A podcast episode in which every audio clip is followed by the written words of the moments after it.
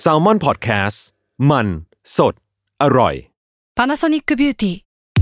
มากกว่าเครื่องเป่าผมด้วยนาโนอีเทคโนโลยีล่าสุดที่จะเปลี่ยนทุกประสบการณ์ที่คุณเคยมี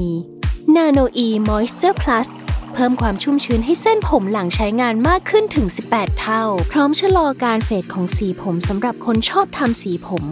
ดูแลความชุ่มชื้นทั้งเส้นผม หนังศีรษะและผิวคุณ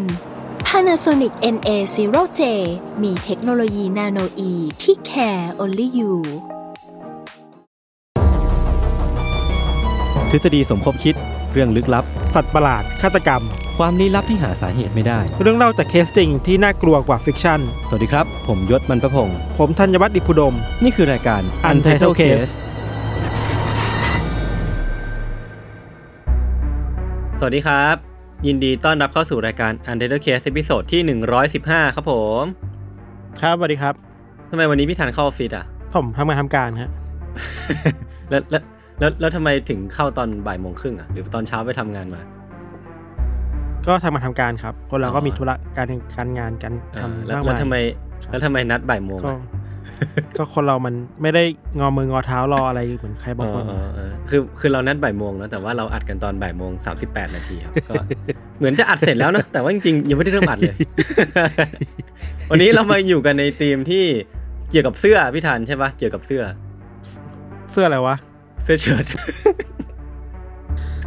เออโอเคขอโทษครับก็ขอโทษครับวันนี้เราผมผมขอผมขอโทษแทนยศด้วยครับเอถ้าอใครวันนี้ฟังเราอยู่รู้สึกว่าเล่นไปทำไมเออให้ผมไปผ่านนะให้ผมไปต่อเถอะเราอยู่ในธีม church ครับ church ที่แปลว่าโบสถ์เออครับ ความความน่าสนใจของของ church หรือว่าโบสถ์พวกเนี้ยมันมันมีมันมียังไงบ้างพี่ธัญโอ้ถ้าพูดตามตามตรงง่าย ๆ เลยคือว่า church มันคือที่ที่เกี่ยวข้องกับศาสนาพิธีการทางศาสนาเนอะอือหือแล้วมันข้องเกี่ยวกับความศักดิ์สิทธิ์ ความเชื่อต่างๆ พิธีกรรมต่างๆ ครับ อืมอืมแต่เบื้องหลังแล้ว เราก็เห็น หลายต่อหลายครั้งที่สถานที่ในโบสถ์อะ มันนำไปสู่อะไรบางอย่างที่น่ากลัวได้ด้วยเหมือนกันนะ อย่าง BTK Killer ป่ะนะพี่ทันใช่ปะที่เขาเองก็เหมือนเป็นอ่าใช่ เออ ใช่ คือเออพูดถึงในแง่ BTK Killer ที่เขาเป็นฆาตกรต่อเนื่องแล้ว เขาชอบเข้าไปทำงานในโบสถ์เป็นแบบประธานโบสถ์อะ อืม เออโบสถ์มันก็เป็นที่ที่แฝงตัวของฆาตกรต่อเนื่องได้ด้วยเหมือนกันนะ จริงจริงจริงเออแล้วแม่งแบบพอเราคิดว่ามันมีความคอนทราสต์กันบางอย่างอยู่อะเราก็รู้สึกว่าเออคอนเซปต์นี้ก็น่าสนใจดีเนาะถ้าเราจะหยิบยกเรื่องราวที่มันเกิดขึ้นภายในโบสถ์ซึ่งมันอาจจะเป็นเรื่องดีๆ หรือเป็นเรื่องที่ไม่ดีก็ได้นะครับ ซึ่งวันนี้พี่ทันครับเป็นคนเริ่มก่อนครับผม ครับผมเป็นโอกาสนั้นแล้วเหรอ ผมงองแงเมื่อกี้พี่โจจะให้ผมเริ่มก่อนผมงองแงใส่เลยโอเค คือ เรื่องของเราวันนี้ครับมีเนื้อหาที่ค่อนข้างรุนแรงน่ากลัวมากๆ แล้วก็มีความรุนแรงทางเพศด้วยนะครับครับซึ่งน่าจะส่งผลกระทบต่อจิตใจของผู้ฟังได้ค่อนข้างมากเลย ก็โอเคขอเตือนไว้ก่อนแล้วกันเนาะครับ คือเรื่องเนี้ยครับเกิดขึ้นในเดือนตุลาคมปี1974ครับอืมเป็นเรื่องราวเกี่ยวกับผู้หญิงคนหนึ่งวัย19ปี เธอชื่อว่าอาริสเพอร์รี่ครับอาซีนะครับเป็น หญิงสาวที่เพิ่งจะแต่งงานกับคนรักชื่อบรูซเพอร์รี่ไปเมื่อไม่กี่เดือนก่อนหน้านี้เองอืมโดยตอนนี้ทั้งสองคนเนี่ยเดือนในเดือนตุลาคมปี74เนี่ยก็ย้ายมาอยู่ด้วยกันในเมืองสแตนฟอร์ดรัฐแคลิฟอร์เนียอืมสแตนฟอร์ดก็คือก็คือเมืองที่แบบมีมหาลัยสแตนฟอร์ดชื่อดังอะเนาะอ่าอ่าอ่าเออ ถึงอย่างนั้นนะครับ ชีวิตคู่ของอาริสแล้วก็บรูซเนี่ย ก็เจอกับอุปสรรคหลายอย่างเลยยชญ์ อย่างแรกคือสถานการณ์เงินที่พวกเขาอะค่อนข้างลำบาก ด้วยความที่บรูซอะอายุสิบเก้ายี่สิบปีเนี่ย ยังต้องเรียนอยู่อะแต่อาริสไม่ได้เรียนต่อ หน้าที่ในการหาเงินเข้าบ้านเข้าครอบครัวก็เป็นของอาริสมากกว่าบรูซอะครับอืมคือเธอเธอไม่เรียนมหาลัยต่อมันเข้าใจว่าเธอไปทำงานเป็นเสมียนเป็นเป็นเลขาอยู่อะไรเงี้ยอืมนอกนอกจากเรื่องเงินแล้วครับ อาริสก็เจอกับปัญหา เรื่องการเข้าสังคมด้วยเหมือนกันน่ะ เพราะเธอเรื่องอะไรนะครับ นอกจากเรื่องเงินแล้วครับอาริสก็เจอปัญหาเรื่องการเข้าสังคมด้วย เพราะว่าเธอรู้สึกว่าการการย้ายบ้านน่ะไปเมืองใหม่อะการหาเพื่อนใหม่ ๆ เมืองใหม่ ๆ มันยากมากๆเลยเว้ยแล้วด้วยความที่ เธอยังเป็นวัยรุ่นอยู่อะปกติแล้ววัยรุ่นจะหาเพื่อนจากมหาลัยจากโรงเรียนน่ะเธอไม่ได้มีส่วนนั้นไงเธอก็เลยฝึกเหงาโดดเดี่ยวคิดถึงบ้านเป็นพิเศษอะครับ ครับ ด้วยความที่เธอค่อนข้างโฮมซิกเนาะคิดถึงบ้านเหงาอยากมีเพื่อนนะ เธอก็ใช้เวลาค่าเวลาในแต่ละวันด้วยกันเดินไปเดินมาในเขตมหาลัยแซนฟอร์ดอะอืมอืมมหาลัยแซนฟอร์ดมันจะมีความเป็นพื้นที่สาธารณะพอสมควรเนาะมีสวนมีที่นั่งพักผ่อนหย่อนใจมีนู่นมีนี่อะครับ และด้วยความที่อลิสเป็นคนที่ค่อนข้างจริงจังกับศาสนามากๆอะทำให้สถานที่หนึ่งที่เธอชอบไปบ่อยๆ คือโบสถ์อืมโบสถ์ในสแตนฟอร์ดมีโบโบสถ์ชื่อหนึ่งชื่อว่าโบสถ์เมโมเรียล อลิสก็ชอบเข้าไปทำกิจกรรมในโบสถ์อยู่บ่อยๆเนาะรวมถึงการเข้าไปสนิทกับ staff ของโบสถ์ไปช่วยกันเผยแพร่ศาสนาตามที่ต่างๆนะครับ เรื่องราวมันก็ดูปกติเนาะพอมันมาถึงวันที่ 12 ตุลาคมครับ ในช่วงเวลาประมาณสักห้าทุ่มครึ่งวันนั้นน่ะ อาลิสกับบรูซก็กำลังเดินอยู่ในย่านมหาลัยสแตนฟอร์ดนั่นแหละ แล้วมันดึกแล้วอะทั้งสองคนก็มีปากเสียงทะเลาะกันน่ะ เราเข้าใจว่าทะเลาะกันหนักประมาณหนึ่งจนทำให้อาลิสบอกว่าเฮ้ยยังไม่มีลมณ์กลับบ้านมามเธอกลับไปก่อนละกันเดี๋ยวเราขอเข้าไปแบบพักผ่อนจิตใจที่โบสถ์แป๊บหนึ่งอืมจิตใจดีขึ้นแล้วค่อยกลับบ้านไปอะไรอย่างเงี้ยครับ ซึ่งอาลิสก็ไปที่โบสถ์จริงๆนะส่วนบรูซก็กลับบ้านไปจริง ๆบรูซก็รอว่าโอเค เดี๋ยวเวลถึงเวลาปิดโบสถ์แล้วอะเดี๋ยวแฟนคงกลับมาแหละ แต่เวลาพอมันผ่านไปเรื่อยๆครับ ผ่านเที่ยงคืนไป อาลิสก็ไม่กลับมาบ้าน เออเออเออบรูซก็กังวลใจมากขึ้นเรื่อย ๆ ว่าแฟนหายไปไหนจะเป็นอะไรหรือเปล่าครับ เขาก็เลยตัดสินใจว่าจะออกไปตามหาอาลิสที่โบสถ์เมโมเรียลแต่พอไปถึงโบสถ์แล้วอะโบสถ์มันปิดแล้วเว้ยมันล็อกประตูแล้วอะบรูซก็พยายามแบบเคาะประตูเรียก ตะโกนเรียกเพราะกลัวว่าแฟนจะแบบงีบหลับเผลอเผลอหลับเข้าไปในโบสถ์แล้วออกมาไม่ได้อะอืมแต่ก็ไม่มีใครตอบกลับมาเลยครับ อืม ความกังวลใจของบรูซก็เพิ่มมากขึ้นเรื่อยๆครับ เขาพยายามเดินตามหาอาลิสในบริเวณใกล้เคียงอะ เช่น ในตามสวนตามพื้นที่ในมหาลัยอืมก็ไม่เจออาลิสอยู่ดี กลับมาที่บ้านด้วยความคิดว่าเอ้ยหรือว่าตอนที่เราออกไปข้างนอกบ้านน่ะจะสวนทางกับอาลิสนะเธอกำลังกลับมาที่บ้านหรือเปล่า อะอืมแต่พอกลับมาที่บ้านก็แฟนก็ยังไม่กลับมาอยู่ดีเหมือนเหมือนกันนะครับอืม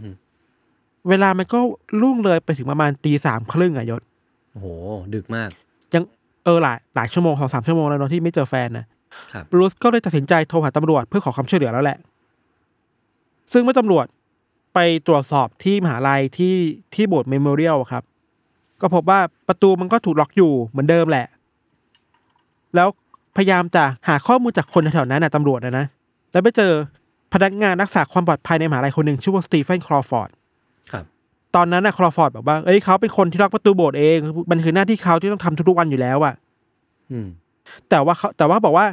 ตอนที่จะไปปิดประตูโบสถ์เนี่ยเขาก็แบบไปสอดส่องคนในโบสถ์แล้วนะแต่ไม่มีใครอยู่เลย ก็เลยมั่นใจได้ว่า ไม่น่ามีคนติดค้างอยู่ในนั้นน่ะอืมมิหนำซ้ำคลอฟอร์ดบอกด้วยว่า ตัวเขาเองจะต้องกลับมาเช็คที่โบสถ์อยู่ เป็นประจำทุกๆชั่วโมงอะอืมแต่เราไม่รู้ว่าในการตรวจเช็คคือ แค่มาตรวจว่าประตูล็อกหรือเปล่าหรือเข้าไปหรือเปล่าอันนี้ไม่รู้เนาะอืม เวลามันก็ผ่านไปครับ ความแปลกคือตำรวจก็มาตรวจสอบที่โบสถ์นะแล้วตำรวจก็ไม่เข้าไปในโบสถ์เว้ยคือแค่รู้ว่าอ๋อประตูล็อกก็แปลว่าปลอดภัยก็ก็เลยไม่เข้าไปแล้วอะ ก็แบบเออทำไมมันมันเออง่ายจังเลยวะนั่นดิมันควรจะเข้าไปหน่อยไหมอะเออควรจะเข้าไปเนาะเวลาผ่านไปจนถึงเกือบเกือบหกโมงเช้าอะยศครับตำรวจก็ได้รับแจ้งจาก คลอฟอร์ดคนเดิมเหมือนกันเลยว่าคลอฟอร์ดบอกว่า เออเขาเช้านี้เขาเข้าไปในโบสถ์แล้วนะ แล้วมันมีอะไรแปลกๆเกิดขึ้นเนี่ยเออตำรวจรู้อย่างนี้ก็เลยรีบเดินทางเข้าไปในโบสถ์เว้ยอืมภายในโบสถ์แห่งนี้ครับเราขออธิบายภาพก่อนโบสถ์มันเป็นโบสถ์คริสต์อะเนาะซึ่งในโถงทางเดินฝั่งซ้ายขวามันจะมีที่นั่งเป็นม้านั่งยาวๆอยู่อะอืมเพื่อให้คนมาสวดมนต์มานั่งพักกันเนาะพอตำรวจเดินมาถึง ตรงกลางกลางๆห้องอะแล้วตรวจสอบสถานที่อะตำรวจพบว่ามันมีร่างของอาริสเพอร์รี่ที่เสียชีวิตแล้วอยู่อะครับยศฮะ ก็คืออยู่ในโบสถ์นะนะอยู่ในโบสถ์นั่นแหละเออรายละเอียดตรงนี้ค่อนข้างน่ากลัวมากๆนะคือ เราจำเป็นต้องลงดีเทลนิดหน่อย เพื่อครับเพื่อความสำคัญของคดีในเวลาต่อมาเนาะสภาพศพของอาริสเนี่ยค่อนข้างสยดสยองมากๆครับ บริเวณหัวของเธออะถูกเจาะด้วยที่เจาะน้ำแข็งอะ ขนาด 5.5 นิ้ว แทงลงลึกไปยังที่กระโหลกพอดีเลยอะเชี่ยไอซ์พิกอะเนาะเออเออเออถ้ามองลงมาครับ ร่างกายครึ่งล่างของเธอเปลือยเปล่าเว้ยอืมขาทั้งสองข้างถูกจัดวางให้แบบเปิดกว้างไว้อะอืมที่โบสถ์มันจะมีเทียนสำหรับทำพิธีในโบสถ์อยู่ครับ ซึ่งความยาวของเทียนเนี่ย มันจะประมาณหลายร้อยเซนติเมตรอะอืมตำรวจพบว่า ตรงร่างกายของอาลิสครับ มีคนเอา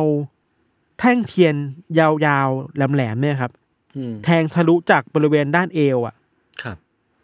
ทะลุขึ้นมาจนถึงบริเวณออกตรงคออะยศโอ้โห คือโหดมาก เออ แต่มีอีกจุดหนึ่งที่เราไม่ขอเล่าแล้วกัน เพราะว่ามันน่ากลัวมากเกินไปเนาะ อ่าอ่าในจุดใกล้ ๆ ที่พบศพของอาลิสอะครับ ยังมีกางเกงยีนที่ ถูกถอดลงมาแล้วก็พันขาเธอเอาไว้อยู่อะครับ ซึ่งรูปร่างของกางเกงยีนและที่มันไปพันกับท่อนขาของอาลิสอะมีคนวิเคราะห์ว่ามันถูกจัดวางให้คล้ายกับดาวหลายแฉกที่เป็นสัญลักษณ์ของการบูชาซาตานอะอืมซึ่งก็ค่อนข้างน่ากลัวเนาะมแต่อย่างไรก็ดีครับตำรวจตรวจสอบที่เกิดเหตุแล้ว พบว่ามันไม่มีร่องรอยของการล่วงละเมิดทางเพศเกิดขึ้นกับร่างกายของอาลิสอืมฮึ แต่มีแต่อีกแล้ว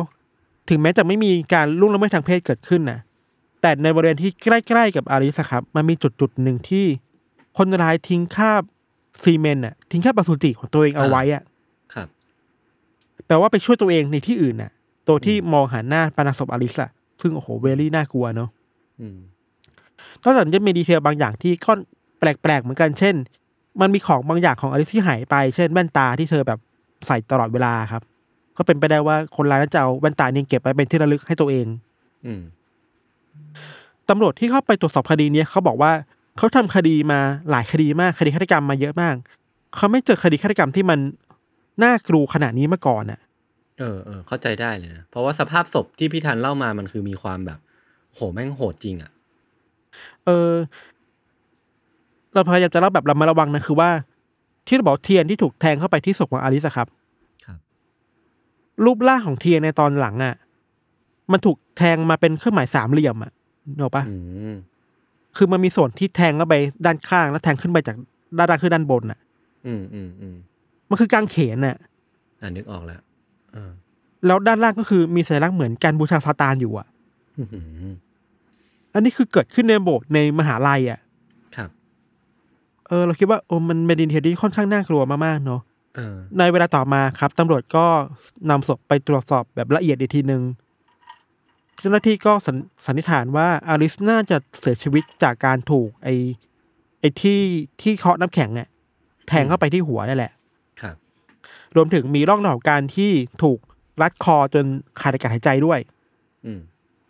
ซึ่งเป็นไปได้ว่าอาริสอาจจะถูกคนร้ายมาแอบ รัดคอตอนที่เธอกำลังเผลออยู่อาจจะกำลังสวดมนต์กำลังนั่งพักอยู่ในโบสถ์อะอืมและอีกอย่างหนึ่งคือไอการที่มันมีอาวุธแบบที่จอดน้ำแข็งอะมันแปลว่าคนร้ายน่าจะเตรียมการมาแล้วอะอืมเพราะคนปกติเขาไม่พกไอที่เจาะน้ำแข็งไว้กับตัวตลอดเวลา เออ โดยเฉพาะมาโบสถ์เนาะใช่ หลังจากที่มันเกิดคดีนี้ขึ้นนะครับ มันก็เป็นเรื่องเรื่องใหญ่มากๆในสแตนฟอร์ดเนาะตำรวจก็ เริ่มคิดแล้วว่า เอ้ย เราต้องไปตีกรอบหน่อยว่าใครกันบ้างที่จะเป็นผู้ต้องสงสัยได้ครับ ครับ เบอร์หนึ่งคือบรูซเพอร์รี่เว้ยสามีของอาริสอะอ่าฮะเพราะว่าตำรวจรู้มาว่าในอย่างที่เราเล่าไปตอนแรกครับว่า ก่อนที่จะแยกทางกันน่ะบรูซกับอาริสจะทะเลาะกันหนักมากอืมอืมจนอาริสไม่กลับบ้านอืมแล้วที่สนใจคือว่าตอนที่ตำรวจไปหาบรูซที่บ้านนะครับ เปิดประตูเข้าไปเจอบรูซอะเฮ้ยบนเสื้อบรูซแม่งมีรอยเลือดอยู่ว่ะ เฮ้ย แต่มันเป็นรอยเลือดเล็กๆอะไม่ได้รอยเลือดแบบใหญ่มากอะครับ ตำรวจก็ถามว่าเฮ้ยคุณเลือดนี้คือเลือดอะไรอืมบรูซก็บอกว่าอ๋อมันเป็นปกติเวลาที่เขาเครียดมากๆเนี่ย มันจะมีเลือดกำเดาไหล อืมและเลือดนี่คือเลือดกำเดาของเขาเอง อืมเออตำรวจก็ไม่ไว้วางใจเว้ย ก็เอาเลือดเนี่ยบนเสื้อเนี่ยไปตรวจสอบ ปรากฏว่า หมู่เลือดที่อยู่บนเสื้อของ ของบรูซครับมันคือคือคนละหมู่เลือดบนศพของอาริสอะหมู่เลือดบนเลือดกำเดากับหมู่เลือดของบรูซมันก็ตรงกันเหมือนกันด้วย ก็เลยรอดตัวไปอะไรเงี้ยอืมแต่แต่ถึงจะเป็นอย่างนั้นน่ะตำรวจก็ยังสงสัยตัวบรูซอยู่ดี เพราะว่าเป็นคนที่ใกล้ชิดอาริสที่สุด เป็นคนสุดอืมท้ายที่เจออาริส มีการทะเลาะกันเกิดขึ้น แล้วที่สนใจเว้ยคือว่าหหลังจากที่คดีนี้มันถูกเผยแพร่ออกไปครับ แล้วมันมีงานศพเกิดขึ้นนะเนาะ มันมีหลายหลายๆคนแหละเป็นเพื่อนร่วมงานอลิสที่แบบไปร่วมงานศพอลิสอะพอไปร่วมงานศพเสร็จวันต่อมาเขาไปแจ้งตำรวจเลยเว้ยคือว่าอ่าเขาบอกว่าเฮ้ยเขาอะรู้จักไอ้คนนี้คือแบบเขาปกปิดชื่อนะปกปิดตัวตนนะเขาบอกว่า เฮ้ยเขาอะรู้จักสามีของอาริสมาตลอดนะ รู้ได้ว่าหน้าตาแบบไหนอะแต่พอไปงานศพอะปรากฏว่าสามีที่เขาเคยเจอกับสามีจริง ๆ คือบรูซอะไม่งคือคนละคนกันเว้ยเชี่ย เออเออแล้วแบบพีคอยู่เออมันมันมันมันเป็นเรื่องที่พีคมากๆคือคนนี้เล่าให้ตำรวจฟังต่อว่า มันมีวันหนึ่งที่อาริสพาคนที่เชื่อว่าเป็นสามีมาที่ทำงานน่ะ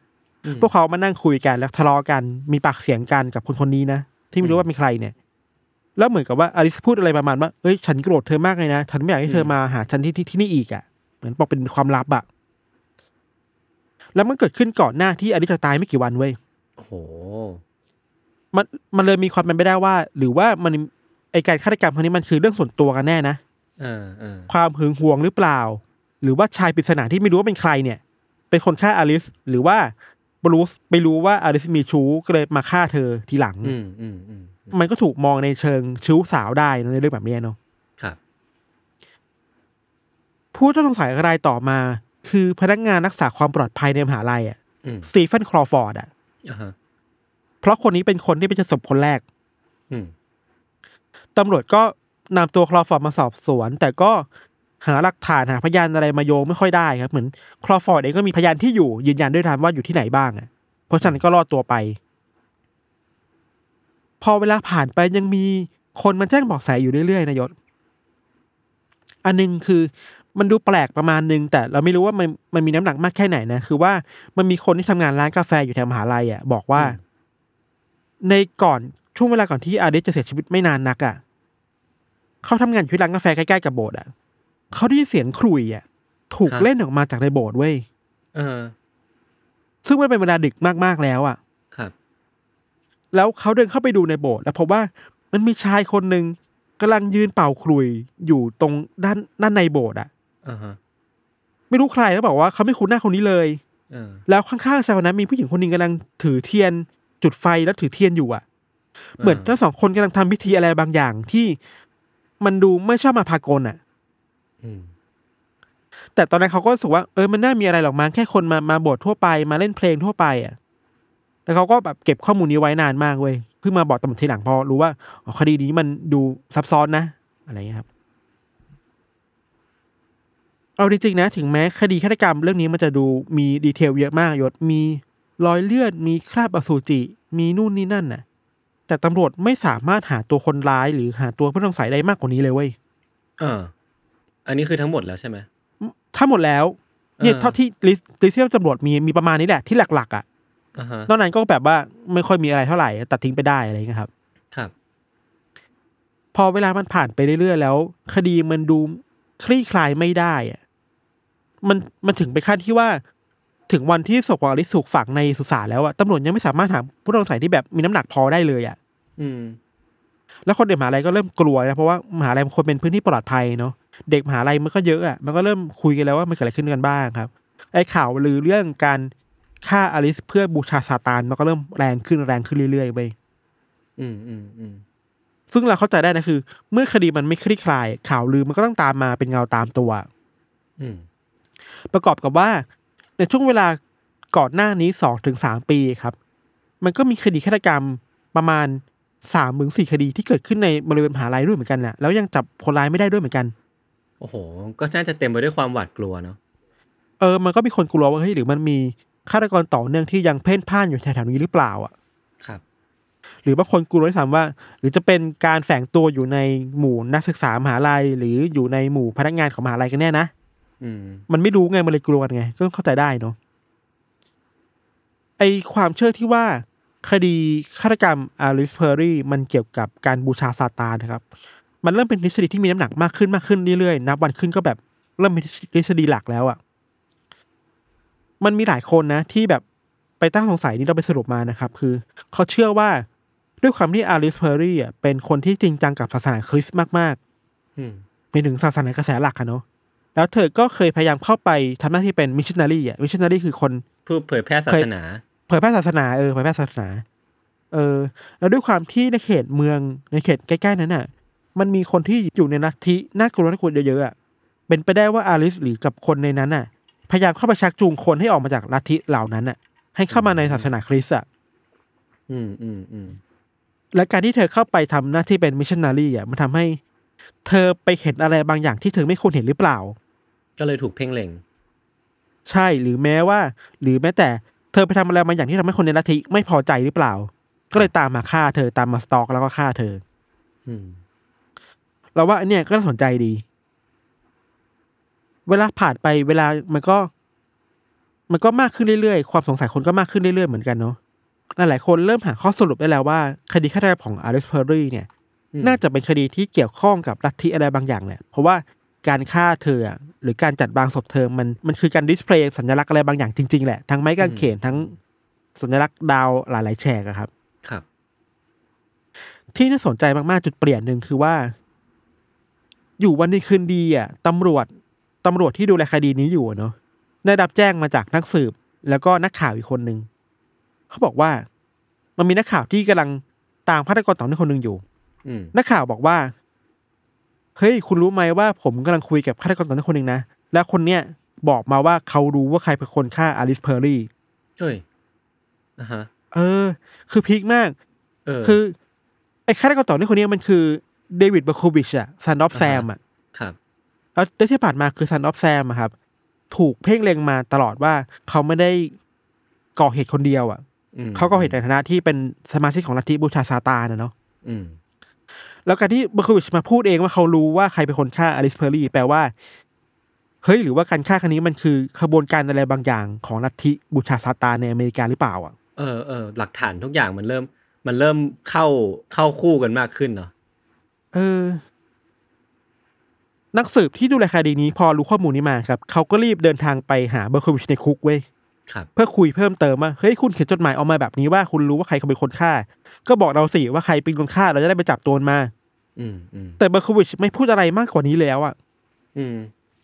แบบไม่เอ่ยปากแล้วบอกว่าเออผมไม่พูดแล้ว ถ้าผมพูดมากไปกว่านี้นะ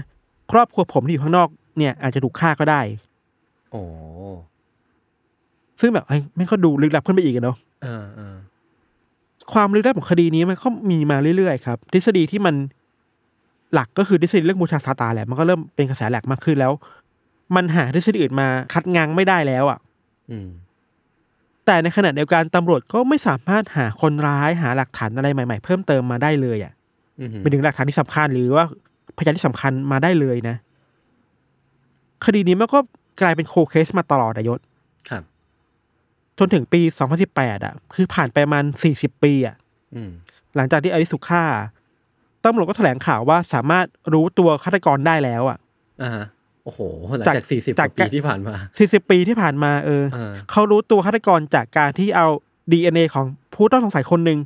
ไปแมทช์กับหลักฐานที่เจอในที่เกิดเหตุในอดีต อืมก็คือพวกซีเมนต์พวกน้ำอสุจิหรือว่าอะไรต่างอะไรๆนะเอออะไรต่างๆเขาเขาไม่ได้บอกลงลึกว่าคืออะไรแต่คิดว่าคงจะเป็นอะไรแบบนั้นแหละเนาะอือฮึสรุปว่า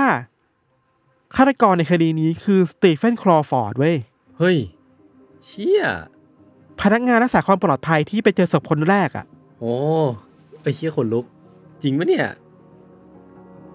พอตำรวจไปหาครอว์ฟอร์ดที่บ้านเออเพื่อแสดงตัวว่าจะเข้าไปขอจับกลุ่มอะครับครับ ครอว์ฟอร์ดก็โอเค เดี๋ยวผมกำลังจะเปิดประตูนะ พอตำรวจกำลังเดินเข้าไปหา อืมครอว์ฟอร์ดเอาปืนที่ตัวเองมีอยู่ในบ้าน ยิงตัวเองตายเว้ย อืม แล้วก็จบไปแบบนั้นเลยอะ่ะ อืม แต่ตำรวจมั่นใจว่าครอว์ฟอร์ดคือฆาตกรจริงๆ เพราะว่าหลักฐานมันมัดตัวมามากดีเอ็นเอมันมัดตัวมากเออๆความพีคต่อมาคือ ตอนที่ตำรวจเข้าไปค้นบ้านคลอฟอร์ดอะตำรวจเจอหลักฐานหลายๆอย่างเนาะหนึ่งในนั้นคือหนังสือเล่มหนึ่งอือฮึหนังสือเล่มนี้ชื่อว่า Ultimate Evil อืมเป็นหนังสือของมา r ริเทอรี่ที่เป็นคนเสนอทฤษฎีว่าเดวิดเบอร์โควิชเป็นคนฆาตกรต่อเนื่องที่อยู่ภายใต้ลัทธิบูชาซาตานอะ อืมอืมงั้นแปลว่าครอว์ฟอร์ดรู้เรื่องเบอร์โควิชมาตลอดหรือเปล่าเออแล้วนี่คือความเชื่อมโยงสำคัญมากๆเลยนะ ระหว่างเบอร์โควิชครอว์ฟอร์ดและลัทธิบูชาซาตานอะอ่าฮะเออภาพมันใหญ่ขึ้นอะ เออ แล้วหนังสือนี้คือหนังสือทฤษฎีของคนที่แบบหมกมุ่นเรื่องเรื่องลัทธิบูชาซาตานมากๆอะว่ามันมันมีลัทธินี้จริงๆในอเมริกาครับ อืมอืม และด้วยความที่ครอว์ฟอร์ดฆ่าตัวตายอะมันทำให้ความจริงอะไรบางอย่าง มันก็ตายตามเขาไปด้วยเว้ยโอ้โห แล้วอันนี้แม่งยิ่งแบบ คนลึกลับขึ้นไปอีกอะสำหรับเรานี่คือถ้าเป็นหนังนี่คือ cliffhanger มากๆอะไม่ไม่มี season สองด้วยอะไม่รู้จะมี season สองตอนไหนอะเออคิดว่าไอหลักฐานการเจอหนังสือ Ultimate Evil ในบ้านของครอว์ฟอร์ดนี่คือเรื่องใหญ่มากๆเลยนะอือหือมันมันมันพาคดีนี้ไปเห็นภาพใหญ่ว่า นี่อาจจะไม่ใช่คดีฆาตกรรมที่คนคนหนึ่งทำเพียงลำพังอะ เออเออเออมันมีลัทธิอะไรบางอย่างที่อยู่เบื้องหลังชักจูงอยู่เบื้องหลังเขาอยู่หรือเปล่าอะครับ อืมจริงๆแล้วคดีเนี้ยมันเรียกว่ามันคดีที่ซอฟแล้วหรือไขคดีนี้แล้วก็พูดได้แหละ เพราะว่าอืมฆาตกรรู้ตัวแล้วฆาตกรเสียชีวิตแล้วเนาะอือหือแต่ว่าในอีกแง่หนึ่งสำหรับเราอะมันก็ยังอันซอฟในหลาย ๆ เรื่องเว้ยอืม จริง เช่นแรงจูงใจในการฆ่าคืออะไรอือหือแล้วก็ แล้วสิ่งที่อยู่เบื้องหลังคลอฟอร์ดล่ะแล้วถึงสิ่งที่อยู่เบื้องหลังเบอร์โควิชล่ะมันเชื่อมโยงกันจริง ๆ หรือเปล่าอะอืมแล้วมันมีหลักฐานมีความเป็นไปได้สูงว่ามันเชื่อมโยงกันจริงๆเว้ยซึ่งถ้าเป็นอย่างนั้นจริงๆนะเชื่อคือลัทธิบูชาซาตานเครือข่ายหรือลัทธินี้ในอเมริกามันใหญ่โตมากๆอะ ถ้าเป็นแบบนี้อะแล้วเราก็ไม่รู้ด้วยซ้ำว่ามันมีอีกกี่เคสที่มันเกี่ยวข้องกับลัทธิบูชาซาตานพวกนี้อีกอะที่เราไม่รู้อะใช่ ใช่มันน่ากลัวมากเว้ยเออแล้วหนึ่งเรื่องที่เรา รู้หลังจากที่รู้ว่าคลอฟอร์ดเป็นฆาตกรนะครับคือ เรานึกย้อนกลับไปในตอนที่อยู่ในโบสถ์อะยศนึกออกปะครับ อาริสคงเข้าไปแบบไปนั่งพักในโบสถ์จริงๆอะนั่งไปนั่งอืมสวดมนต์ภาวนาแล้ว แล้วหน้าที่ของคลอฟอร์ดคือคนสุดท้ายที่ต้องมาปิดประตูโบสถ์อะยศอืมแปลว่าทุกอย่างมันเกิดขึ้นในโบสถ์ตลอดเวลาเลยหรือเปล่าอะ ใช่ เออฆ่าเธอปิดประตู แล้วก็ดิสเพลย์ศพของเธอ เพื่ออะไรบางอย่างอือฮึ ทำพิธีอะไรบางอย่างที่ตัวเองรู้อยู่คนเดียวอะอืมแล้วนี่คือโบสถ์อะโบสถ์ที่มันควรจะเป็นพื้นที่ปลอดภัยให้กับทุกคนมานั่งพักผ่อนหย่อนใจได้อะอือหือกลับกลายเป็นคดีที่เกิดในสถานที่ที่ โห มันมันคอนทราสต์กันอะมันเออมันมันต่างกับภาพลักษณ์ของโบสถ์ที่ควรจะมีอะเออ แล้วแล้วผมอะนึกนึกย้อนกลับไปแบบมันไม่ใช่แค่ความคอนทราสต์บางอย่าง แต่ว่ามันคือสิ่งที่พี่ทันหย่อนไว้อะว่า ถ้าคืนนั้นน่ะ ตำรวจเข้าไปในโบสถ์สักนิดนึงอะใช่ เรื่องราวมันอาจจะอาจจะง่ายขึ้นกว่านี้หรือแม้กระทั่งอาจจะเปลี่ยนไปไปจากนี้ก็ได้ เออ ผมก็ไม่แน่ใจอืเหมือนมกันอืมอืมมันมีคนที่เป็นเจ้าหน้าที่ที่วินิจฉัยศพของอลิสเพอร์รี่ครับ ครับ เขาวินิจฉัยเขาสันนิษฐานว่าอลิสน่าจะเสียชีวิตตอนประมาณสักเที่ยงคืนอืมอือหือนั่นแปลว่า แปลว่าอลิสน่าจะถูกเสียถูกฆ่าหลังจากที่ ประตูโบสถ์มันถูกปิดไม่นานอะ ครับ หรือไม่ก็ก่อนที่ประตูโบสถ์จะปิดไม่นานเนี่ยแป๊บเดียวอะประมาณนั้นอะ อืม แล้วถูกฆ่าแล้วถูกเก็บไว้ในนั้น แล้วก็คลอฟอร์ดก็ออกไปทำหน้าที่คือเดินไปเดินตรวจตามหาอะไรแบบปกติตามปกติเหมือนไม่ได้เกิดขึ้นโอ้โหแล้วเขาก็แวะกลับมาในบางเวลาที่ไม่มีคนเห็นเพื่อมาดิสเพลย์ศพอะโหดสัตว์โหดสัตว์สัตว์โคตรโหดเลยเออแล้วอย่างที่ยศบอกอะ ถ้าตำรวจ ทำมากกว่านี้อีกหน่อยหนึ่งอะอืมมนอกจากเคาะประตูแล้วคือแบบเข้าไปหน่อยไหมนั่นดิทำไมถึงไม่เข้าไปวะเราไม่แน่ใจว่าความแตกต่างมันจะเป็นอะไรบ้างนะ แต่เราคิดว่า ถ้าสมมติเข้าไปได้เร็วกว่านี้ เห็นศพได้เร็วกว่านี้อะไม่แน่ว่ามันอาจเป็นช่วงเวลาที่ก่อนที่คลอฟอร์ดกับจะจะกลับมาดิสเพลย์ศพก็ได้นะ เออ เออ ไม่แน่ใจเลยอะ เออ หรือแม้แต่หลักฐานอะไรบางอย่าง มันอาจจะยังคงอยู่มากกว่านี้อะ เออเออ ใช่ใช่ผมผมว่าน่าจะเป็นประมาณนั้นมากกว่า แต่เราก็ไม่ไม่มีใครรู้เนาะว่า มันเป็น what เออ if อะเป็น what if question อะมันมันมันเป็นมันเป็นที่ปิดอะเนาะอืมแล้วก็สมมุติว่าตำรวจเข้าไปได้เร็วกว่านั้นจริง ๆ แล้ว เจอหลักฐานได้มากกว่านั้นจริง ๆ ครับ พูดในทางกลับกันอะมันก็แปลว่าเวลาที่คลอฟอร์ดจะกลบเกลือหลักฐานอะมันก็น้อยลงนะอืมอืมอันนี้เป็น key สำคัญมากเลยที่ว่า โอเค ถ้า ตำรวจทำงานมากกว่าขึ้นนิดหน่อยการจับตัวคนร้ายอาจจะได้ตัวเร็วขึ้นกว่านี้อะไม่ต้องรอสี่สิบปีอะอืมนั่นแหละครับผมคิดว่า เออ มันก็เป็นคดีที่ค่อนข้าง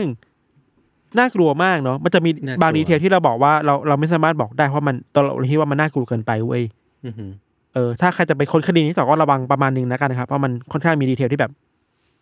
โหดอะ อืมอืมเมื่อกี้ผมอันนี้ลงขนาดแบบรูปดูแล้วน่ากลัว เออแล้ว ดีที่แบบเราพยายามกันตัวเองมาหน่อยไม่งั้นเราก็จมดิ่งไปกันแหละมันน่ากลัวเกันไปอะไรอย่างเลยครับเออใช่ยศผมผมรู้สึกว่าวิวิชวลที่พี่ธันเล่ามามันมีความแบบน่ากลัวเป็นอันดับต้นๆอะเท่าที่เราเคยคุยกันมาในรายการเลยก็ได้อะใช่ครับอืมประมาณนี้ครับยศคิดยังไงบ้างคดีนี้โอ้โหผมผมแทบจะไม่ต้องคิดอะไรเลย ผมคิดว่าไอ้ความความซับซ้อนของมันนะก็เรื่องหนึ่งเนาะอีกอันหนึ่งที่ผมคิดว่ามันเป็นคีย์คีย์สำคัญของของคดีเนี้ยมันคือเรื่องของลัทธิบูชาซาตานอย่างที่พี่ธันว่าแหละ คือความเชื่อมันก็ไม่ผิดนะเนาะคือการที่คนเราจะเชื่ออะไรมันก็ไม่ผิดอะแต่ว่าเคส by อืมเคส by ว่าผมคิดว่าการที่เราเชื่อในสิ่งสิ่งหนึ่งแล้วมันลงเอยด้วยการฆาตกรรมใครสักคนหนึ่งไงมันก็เป็นเรื่องผิดอะเนาะเออ ใช่ใช่คือ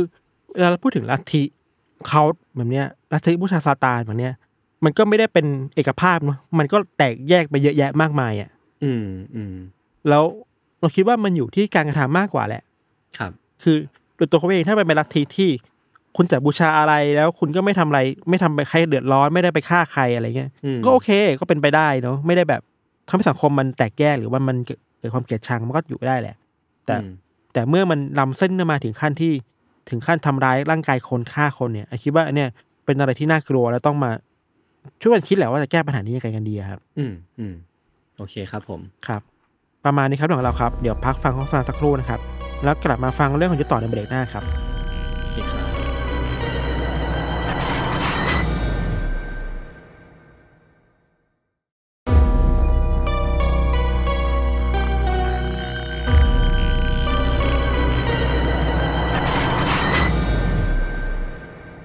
โอเคครับ กลับมาอยู่ในเบรกที่ 2 ของรายการ Untitled Case episode ที่ 115 ครับผม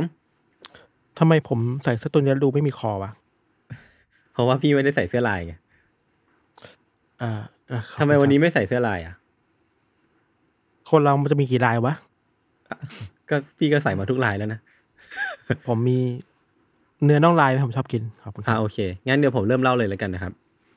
คือคือเรื่องของผมอะมันจะมีความแบบคนละธีม ธีมเดียวกันเป็นโบสถ์เหมือนกัน แต่ว่าไปในคนละช่องกับของพี่ธันของพี่ธันแม่งคือผมรู้ว่าพี่ธันจะเล่าเรื่องโหดๆไงผมก็เลยตีเตรียมเรื่องฉีกมาอีกแล้วเออ คือเรื่องของผมอะมันจะเป็นธีมที่ค่อนข้างตรงไปตรงมาเมื่อพูดถึงโบสถ์เนาะเวลาเราพูดถึงโบสถ์เราจะนึกถึงคำหนึงคำหนึงหรือว่าปรากฏการณ์ปรากฏการณ์หนึ่งก็คือเรื่องของปาฏิหาริย์ครับเอออย่างที่เราเห็นกันบ่อยๆ ในพวกซีรีส์หนังภาพยนตร์อะไรเงี้ยล่าสุดก็พวกอะไรนะ Midnight Mass อะเออที่ที่มันจะมี ปาฏิหาริย์บางอย่างเกิดขึ้นในโบสถ์อะไรพวกเนี้ยคือคือผมก็เลยคิดว่าเออจริงๆภาพจำหนึ่งของโบสถ์ก็คือเรื่องของการที่มันมีมิราเคิลเกิดขึ้น มันมีอะไรบางอย่างที่อืมเราไม่สามารถอธิบายด้วยเหตุผลได้มันเกิดขึ้นอะไรเงี้ยครับซึ่งเรื่องที่ผมครับเล่าเนี่ยก็จะเป็นธีมอะไรประมาณนี้แหละ แต่ว่าบอกก่อนว่ามันไม่ใช่เรื่องที่ยาวมาก แต่ว่าเป็นเรื่องที่น่าสนใจมากๆในในในความเห็นของผมอะนะครับ คือเรื่องที่ผมจะเล่าเนี่ยมันเกิดขึ้นที่เมืองเบียทริสรัฐเนบราสกาที่สหรัฐอเมริกา มันจะเกิดขึ้นช่วง 1950 ก็จะเป็นช่วงก่อน ก่อนเรื่องของพิธันประมาณ 20-30 ปีอะไรประมาณนี้นะครับ ก่อนอื่นก่อนที่จะเริ่มเข้าเรื่องเนี่ยผมขอเล่าไปสู่เมืองที่ชื่อว่าเบียทริสก่อน คือเมืองเบียทริสเนี่ยมันเป็นเมืองที่ค่อนข้างเป็นเมืองเรียบๆอะพี่ทัน คือถ้าสมมติว่าเรานึกภาพเมืองเมืองที่ไม่ค่อยไม่ค่อยหวือหวา ไม่ค่อย extrovert มากๆเนี่ยเราก็จะนึกถึงภาพที่มันคล้ายๆ กับเมืองเบียทริสนี่แหละ มันไม่ได้มีอะไรหวือหวา ทุกอย่างดูเป็นระเบียบเรียบร้อยมากๆ คือเมืองเนี้ยมันเป็นเมืองเล็กๆครับ มีประชากรประมาณหมื่นต้นๆหมื่นสองหมื่นสามอะไรเงี้ยครับ แล้วก็ เพิ่งจะเป็นเมืองจริงๆเนี่ยเมื่อตอนปี 1860เท่านั้นเอง ก็คือแบบเป็นเมืองที่ไม่ได้มีประวัติยาวนานเท่าไหร่นะครับแต่ว่าจริงๆแล้วเนี่ยมันก็เป็นเมืองที่มีทุกอย่างครบถ้วนเนาะเหมือนที่เมืองเมืองหนึ่งควรจะมีมีโบสถ์มีร้านอาหาร มีทำฟาร์มมีมีชาวบ้านที่ใช้ชีวิตกันอย่างทั่วไป แล้วก็แน่นอนว่าที่เราจะโฟกัสกันเนี่ยก็คือว่ามันมีโบสถ์แห่งหนึ่งในในในเมืองเบียทริสนี่แหละที่เป็นสถานที่รวมตัวของชาวคริสต์ในพื้นที่ ซึ่งวันนี้เรื่องที่ผมจะเล่าเนี่ยมันเกี่ยวข้องกับโบสถ์ที่ชื่อว่า West End Baptist Church ก็คือเป็นโบสถ์ของนิกายแบปติสต์นี่แหละ ที่จริงๆมันไม่ใช่คาทอลิกอะนะครับ ซึ่งมันก็เป็นโบสถ์ทั่วไปที่มีชาวเมืองเนี่ยมาทำกิจกรรมมีพิธีกรรมทางศาสนา แล้วก็แน่นอนมี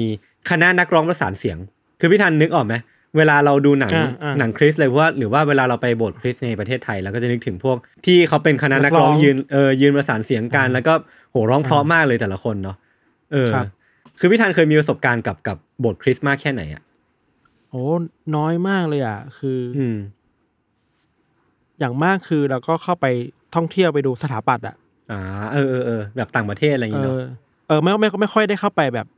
ไปอยู่ในพิธีอะไรแบบนั้นเท่าไหร่อะไรอืเงี้ยมครับอืมอืมอืมคือคือตัวผมเองอะเรียนโรงเรียนคริสต์มาก็เลยแบบ มีมีภาพจำเกี่ยวกับพวกคณะนักร้องเลยพวกเนี้ยคือ ก็รู้สึกว่าเอออะไรพวกเนี้ยมันก็เป็นสิ่งหนึ่งไปที่เป็นไอคอนิกมากๆของการมีพิธีเกิดขึ้นในโบสถ์อะนะครับ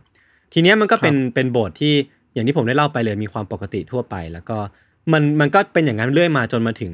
วันที่ 1 มีนาคมปี 1950 มันเป็นวันพุธเนี่ยนะครับ คือวันนั้นเนี่ยมันก็เป็นวันธรรมดาทั่วไปอีกแล้วแหละ แต่ว่าช่วงเวลาหนึ่งทุ่มยีเนี่ยมันมี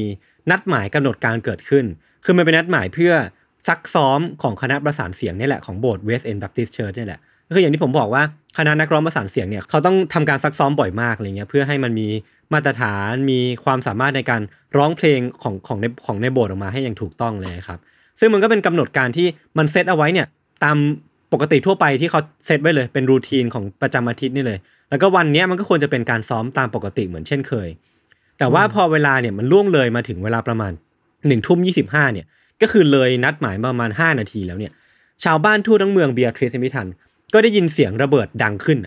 คือเสียงมันเป็นเสียงระเบิดดังมากนะมันแบบ explosion ดังขึ้นมา แบบแสบแก้วหูมากๆอะไรเงี้ยครับ ซึ่งมันทำให้เกิดบ้านสั่นกระจกก็แตกเต็มไปหมดเลยข้าวของในในเมืองเนี้ยมันก็ปลิวว่อนหมดเลยพี่ทัน แล้วก็ไฟทั่วทั้งเมืองเนี่ยมันก็ดับลง แล้วก็สถานีวิทยุที่มันตั้งอยู่ข้างๆเนี้ยมันก็ดับลงมันปิดตัวลงเพราะว่าสัญญาณมันขัดข้อง คือทุกคนในเมืองเบียทริสตอนเนี้ยก็กำลังอยู่ในอาการตกใจอะเพราะว่าไม่รู้ว่ามันเกิดอะไรขึ้นในเมืองที่มันสงบสุขมากๆเนี้ยกันแน่ เออ แต่ว่า หลังจากเวลาผ่านไปไม่นานหลังจากเสียงระเบิดเนี้ยดังขึ้นอะทุกคนก็รู้ทันทีว่าต้นตอของเสียงระเบิดเนี้ยมันดังมาจากไหน มันคืออโบสถ์ West End Baptist Church อะที่ตอนเนี้ยมันอยู่ในสภาพแบบเละเทะมากๆอะทุกอย่างปลิวว่อนมันแล้วก็แบบข้าวของกระจุยกระจาย แล้วตอนเนี้ยมันมีไฟลุกท่วมโบสถ์แห่งนี้อยู่เต็มไปหมดเลยอะไรเงี้ยครับ ซึ่งแน่นอนว่าชาวบ้านทุกคนที่เห็นภาพเนี้ยย่อมอยู่ในการตกใจ แล้วก็ตกใจกับเสียงด้วย ตกใจกับภาพที่อยู่ตรงหน้าด้วย แต่ว่า ในท่ามกลางชาวบ้านที่ตกใจอยู่อะพี่มันมีคนคนหนึ่งที่ตกใจมากที่สุด ตกหรือว่าตกใจกว่าชาวบ้านทั่วไปก็คือว่าก็คือบาทหลวงวอเตอร์เคลมเปิลคือสาเหตุที่บาทหลวงวอเตอร์เนี่ย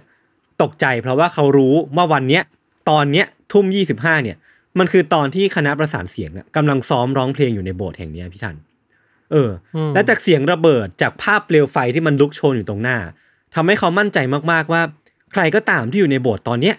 ไม่น่ามีใครมีชีวิตรอดอย่างแน่นอนอะเพราะว่าทั้งระเบิดมันรุนแรงมากๆ แล้วไฟที่มันรุนแรงมากๆเนี่ยคือแทบจะตายร้อยเปอร์เซ็นต์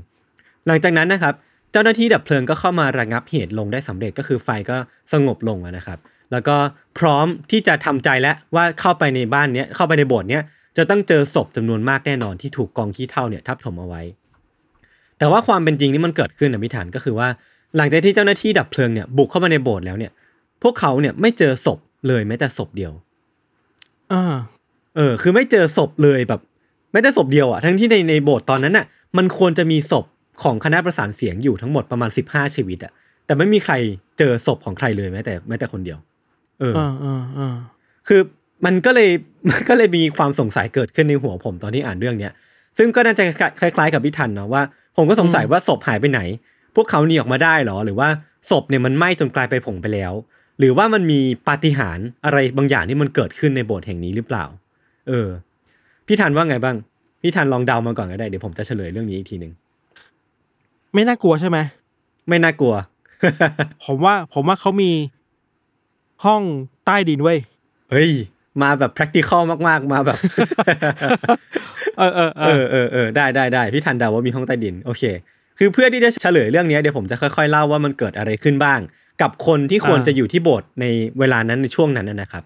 ก่อนอื่นเลย คือคืนวันนั้นเนี่ยมาย้ำกันอีกรอบหนึ่งว่ามันมีการนัดหมายเพื่อซักซ้อมของคณะประสานเสียงจริง มีการนัดหมายจริงๆเนาะโดยเวลานัดหมายเนี่ยคือเวลาประมาณหนึ่งทุ่มยี่สิบอยากให้ทุกคนจำเวลานี้ไว้นะครับทำให้ก่อนหน้านั้นเนี่ยช่วงใช่ใช่ช่วงเวลาประมาณแบบบ่ายสี่โมงบ่ายห้าโมงเลยครับบาทหลวงวอเตอร์เนี่ยก็คือเป็นบาทหลวงประจำโบสถ์เนี่ยที่เห็นว่าวันเนี้ยอากาศค่อนข้างหนาวเนี่ยเขาก็เลยเดินมาจุดไฟที่ เหมือนเป็นที่ให้ความร้อนนะครับของของโบสถ์แห่งนี้เอาไว้ล่วงหน้า แล้วก็เดินกลับไปที่บ้านเพื่อไปกินข้าวเย็น คือพอทานข้าวเย็นเสร็จเนี่ยพี่ถันช่วงเวลาประมาณหนึ่งทุ่มสิบนาทีเนี่ยบาทหลวงวอลเตอร์เนี่ยพร้อมกับภรรยาแล้วก็ลูกสาวนะครับบาทหลวงของนิกายแบปทิสสามารถแต่งงานได้เนาะก็กำลังจะพากันกลับไปที่โบสถ์ด้วยกัน แต่ว่าตัวลูกสาวพี่ทันกลับทำชุดที่ใส่อยู่เนี่ยเลอะเหมือนทำกินข้าวแล้วทำเลอะอะทำให้แม่ของเขาเนี่ยต้องรีดชุดใหม่ ต้องแบบเอาชุดเอาใหม่ออกมารีดอะ ทำให้ไปช้ากว่าที่กำหนดการเอาไว้ เออ คนต่อมาครับเป็นสมาชิกคณะประสานเสียงคนหนึ่งที่กำลังจะออกจากบ้านแหละเพื่อไปตามนัดหมายประมาณถึงทุ่มยี่สิบนั่นแหละ แต่ว่ารถอะสตาร์ทไม่ติดเว้ยคือกำลังจะออกจากรถแล้วออกจากบ้านแล้วรถสตาร์ทไม่ติดก็เลยโทรไปถามเพื่อน ที่เป็นคณะประสานเสียงด้วยกันเนี่ยให้ออกมารับหน่อย ให้ออกมารับเธอกับอ่าน้องสาวไปหน่อย แต่ว่าสมาชิกคนที่เธอโทรไปหาพี่ทัน เป็นเด็กมัธยมปลายเนาะที่กำลังทำกันบ้านเรขาคณิตอยู่ แต่ว่าทำไม่เสร็จโจทย์มันยากเว้ยก็เลยแบบดีเลย์อะทำให้ทำกว่าจะออกจากบ้านได้เนี่ยก็สายแล้วแล้วก็ไปรับเพื่อนคนเนี้ยสายด้วยตัดตัดภาพมาครับที่สมาชิกอีกคนหนึ่งคนคนเนี้ยก็รถสตาร์ทไม่ติดเช่นกันอะฉะนั้นที่ทั้งวันเนี่ยเธอก็ขับรถคันเนี้ยไปไหนมาไหนเนาะแต่ว่าพอถึงเวลาที่จะขับออกไปโบสถ์เพื่อไปซักซ้อมร้องประสานเสียงอะรถมันก็ดันสตาร์ทไม่ติดอะทั้งด้วยด้วยอะไรก็ไม่รู้เหมือนกันอะเอออ่าตัดภาพมาที่อีกคนหนึ่งครับ คนคนนี้ก็เป็นสมาชิกประสานเสียงเช่นกัน เป็นคนที่ ตรงต่อเวลาเสมอ แทบจะไม่เคยไปสายเลย แล้วก็เธอเนี่ยมักจะกระเตงลูกตัวน้อยของเธอไปด้วย แต่ว่าวันนั้นน่ะ เธอต้องไปช่วยแม่ทำธุระที่บ้านทำให้ต้องไปช้ากว่าปกติ หรือว่ามีเหตุทำให้ไปสายกว่าปกติ แตัดภามีคนหนึ่งคนคนนี้ก็ยุ่งมากๆเลยมัวแต่วุ่นวายกับการเขียนจดหมาย จดจ่ออยู่กับการเขียนจดหมายฉบับเนี้ยทำให้รู้ตัวอีกทีก็ไปโบสถ์สายแล้วอะ คนต่อมาครับขี้เกียจเพราะว่าอากาศหนาว วันนี้แบบอากาศหนาวมากก็เลย ตัดสินใจที่จะ นอนอยู่ที่บ้านให้อะนานขึ้นอยู่แบบดีเลยอะอะพี่ทันก็เคยเป็นใช่ปะแบบเออแม่งมีนัดผมเริ่อะมแต่กูผมเริ่มเดาทางถูกแล้วอะเออเออแม่งขี้เกียจไว้แบบเออกูก็ขี้เกียจจากบ้านมาอยู่ในบ้านอุ่นๆต่อไป แล้วก็ออกจากบ้านอะมาช้ามาก ส่วนอีกคนครับกำลังวุ่นวุ่นๆเพราะว่าภรรยาเนี่ยไม่อยู่ที่บ้านทำให้เขาเนี่ยต้องเลี้ยงลูกสองคนด้วยตัวเอง แล้วก็ในขณะที่กำลังจะพาลูกๆไปที่โบสถ์ด้วยเนี่ยเขาก็คุยกับลูกๆเพลินอะแบบเด็กก็ถามอะไรไปเรื่อยเขาก็คุยกับลูกเพลินจนดูนาฬิกาอีกทีหนึ่งก็อ้าวกูสายแล้วนี่หว่า ก็เลยรีบออกจากบ้านไป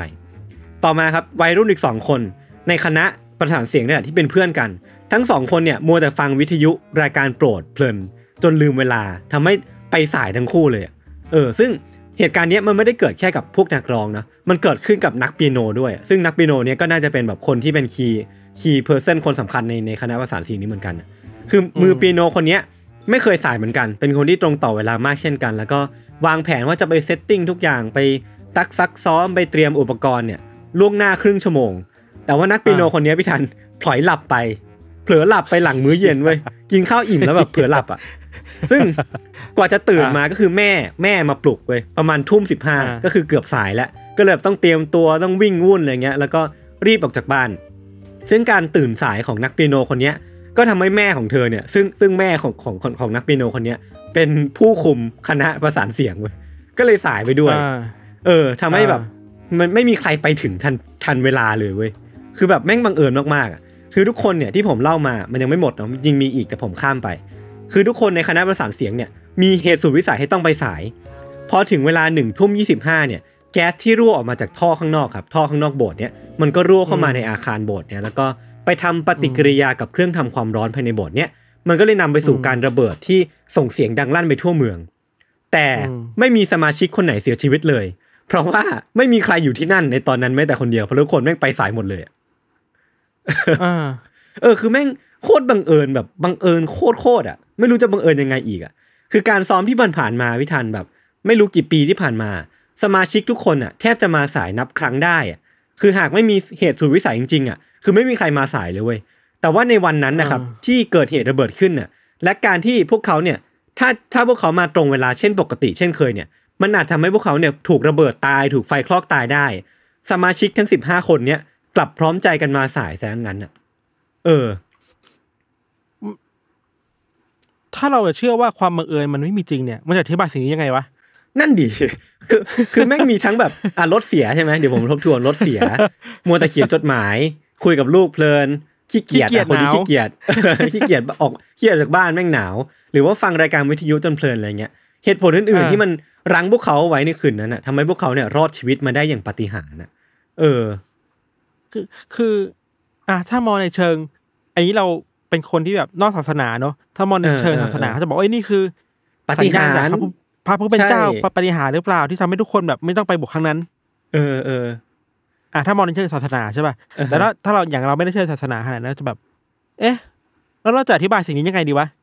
ความบังเอิญซ้อนบังเอิญบังเอิญบังเอิญนี่เหรอ ใช่ผมผมคิดเหมือนพี่ทันเลยเว้ยคือผมก็ก็สงสัยเหมือนกันว่า ถ้าเราไม่เรียกสิ่งนี้ว่าปาฏิหารย์ของพระเจ้าหรือว่าอะไรพวกเนี้ย มันก็จะเป็นการบังเอิญที่บังเอิญแล้วบังเอิญอีกอะที่คนสิบห้าคนนะจะเกิดเหตุให้ต้องไปสายพร้อมกันในวันเดียวกันอะ โอกาสเกิดมันเออหนึ่งในกี่ล้านก็ไม่รู้อะพี่ทันคือแม่งเวอร์มากๆอะเออ แล้วเป็นเป็นคนกลุ่มที่ไม่ค่อยไปสายเลยถูกป่ะใช่เป็นคนที่ไม่ค่อยไปสายเลยเว้ยคือมันพีคตรงนี้แหละ เออว่ะ เออ เออว่ะ เราคิดว่าอะถ้ามองแบบจริงจังหน่อยอะอืม มันเพราะอากาศหรือเปล่า มันเพราะสภาพแวดล้อมหรือเปล่าแต่ก็ยังอืม คิดคิดแบบเร็วๆไม่ออกว่ะ ใช่ใช่คือผมก็ไม่หาไม่สามารถหาคำตอบได้เหมือนกัน คือเรื่องราวมันก็ end จบจบลงประมาณนี้แหละ คือหลังจากเนี้ยโบสถ์ที่พังเนี้ยก็ถูกสร้างขึ้นมาใหม่นะเหมือนเหมือนไม่เคยมีอะไรเกิดขึ้นอะแล้วทุกคนก็จดจำเรื่องเนี้ยว่าแบบเป็น lucky fifteen อะ lucky fifteen ก็คือแบบอืม ผู้โชคดีทั้ง 15 คน หรือว่าอีกชื่อหนึ่งก็คือ Miracle Choir Choir ก็คือแบบคณะประสานเสียงอะเนาะเออคือคนก็จดจำเรื่องเนี้ยแล้วก็เหมือนเรื่องราวของของคนใน15คนเนี้ยพี่ทันมันก็แบบถูกแพร่กระจายไปในหน้าหนังสือพิมพ์ตามข่าวต่างๆเลยครับคือตอนแรกที่ผมอ่านเรื่องเนี้ยก็นึกว่าเป็นแบบ urban legend เว้ยเพราะว่าเรื่องราวมันเวอร์มากอะแต่พอไปดูเอกสารจริงๆอะมันก็มีบันทึกของเรื่องเนี้ยจริงๆอะแล้วก็มีการสัมภาษณ์ของคนที่รอดชีวิตจากเหตุการณ์นี้จริงๆอะผมก็เลยคิดว่าเออมันเป็นเรื่องจริงแหละ และทีเนี้ยที่ต้องมาคุยต่อว่า แล้วมันเป็นไปได้ยังไงวะคือ คือแม่งแบบโอ้โหแม่งเวอร์เวอร์โคตรๆอะนั่นดิเราอยากคุยคนสายแบบ สาย สายอื่นได้ไหมที่ไม่แบบเราอะคือแบบยังไงดีอะคนที่เชื่อในศาสสถาปนินากเหรออ๋อคนที่ศาสนามหรือพูดในเชิง สภาพแวดล้อมไม่ทำให้คนเกิดอะไรขึ้นบางอย่าง การเอาแบบเมืองหรือเปล่าไม่รู้ดิเออเออแต่ยังยากอยู่ว่ายากอยู่ว่าเกินเกินเกินความสามารถเราไปหน่อยว่ะเอออธิบายไม่ถูกจริง คือเรื่องเนี้ยถ้าสมมติว่าใครอยากไปดูดีเทลเนี่ยหรือว่าไปดูแบบภาพอะนะครับ ก็สามารถไปดูในซีรีส์ Unsolved Mystery ได้ด้วย ก็ก็เขาก็มีทำ cover เรื่องนี้ด้วยเหมือนกัน อืมอ่าเราว่าไม่ไม่คือนี้เว้ยไม่คือมุมกลับของ Final Destination อะเออว่ะ ใช่ใช่คือถ้า Final คือ Destination Final Final Destination คือหนึ่งหนึ่งเหตุการณ์เล็กๆทำให้คนเสียชีวิตใช่ป่ะเออเออเอออันนี้คือหนึ่งเหตุการณ์เล็กๆที่ทำให้ทุกคนรอดชีวิตเว้ย เออว่ะ ใช่ใช่แม่งคือ Final Final Survive Surviving อะไรเงี้ย Sur- เออ ใช่ใช่เอใช่อแต่สุดท้ายแล้วผมก็ยินดีนะครับดีใจนะครับที่ความขี้เกียจก็ทำให้ทุกคนรอดตายได้นะครับ ครับ เรื่องนี้ก็สอนให้รู้ว่าขี้เกียจจงขี้เกียจต่อไปนะครับ ทุกคน เออ แต่ใช่ว่าไหมวะโบสถ์โบสถ์โบสถ์นั้นเนี่ยก็เสียหายใช่ไหมใช่ใช่ใช่ก็เสียหายมากเหมือนกันอ่าแต่คงมันคงเป็นประวัติศาสตร์ที่น่าสนใจของโบสถ์หลังนี้ไปแล้วแหละเนาะ อืมอืมอืมคือมันก็ถูกสร้างขึ้นมาใหม่แทบจะทันทีอะพี่ทันแล้วก็ คือมันก็เหมือนก็เป็นโบสถ์ของคนในละแวกแหละ แต่ว่าส่วนผมว่าคนที่มันจดจำคนที่เชื่อในศาสนาเนี่ยก็น่าจะได้แบบเบนฟิตจากตรงเนี้ยไปเต็มๆเลยอะถ้าเรามองในแง่ของแบบเป็นกลางมากๆเนอะก็คือ คนที่เชื่อในศาสนาเนี่ยก็จะได้ได้เรื่องราวไว้เล่าให้คนคนลูกๆหลานๆฟังอะว่าโบสถ์นี้แม่งมีปาฏิหารย์เกิดขึ้นอะไรเงี้ย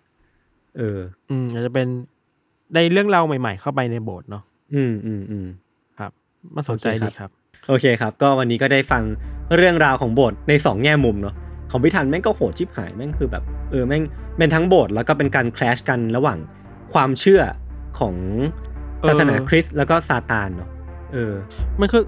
ในซาตานก็อยู่ในศาสนาคริสต์แหละนะซึ่งมีมีความเชื่อเรื่องนี้อยู่อาจจะเป็นแบอ่าบอ่าอ่ามันคือการ vision แบบขาวดำมากๆอะเออเออเออใช่ใช่มีความ contra st กันเออสูงมากเออส่วนของผมครับก็จะเป็นเรื่องของการที่มีปาฏิหาริย์บางอย่างเกิดขึ้นโดยที่ ถ้าเราไม่เชื่อว่ามันเป็นปาฏิหาริย์จากจากพระเจ้าจากโบสถ์อะไรเงี้ยแม่งก็เป็นเรื่องที่อธิบายยากมากเช่นกันเหมือนกันนะครับเออเราอยากรู้ว่าถ้าผู้ฟังฟังแล้วมีทฤษฎีอะไรอะเออเออก็มาเออคอมเมนต์หน่อยนะเราก็อยากรู้มากเลยคือ อันนี้เกินความสามารถเราประมาณนึงเว้ยใช่ใช่ใช่ใช่เช่นกันโอเคครับ ก็วันนี้ก็ประมาณนี้ครับ ติดตามรายการของเราทั้งสองคนได้ทุกช่องทางของ s ซ m m o n Podcast เช่นเคยนะครับ วันนี้พวกผมสองคนลาไปก่อน สวัสดีครับ สวัสดีครับ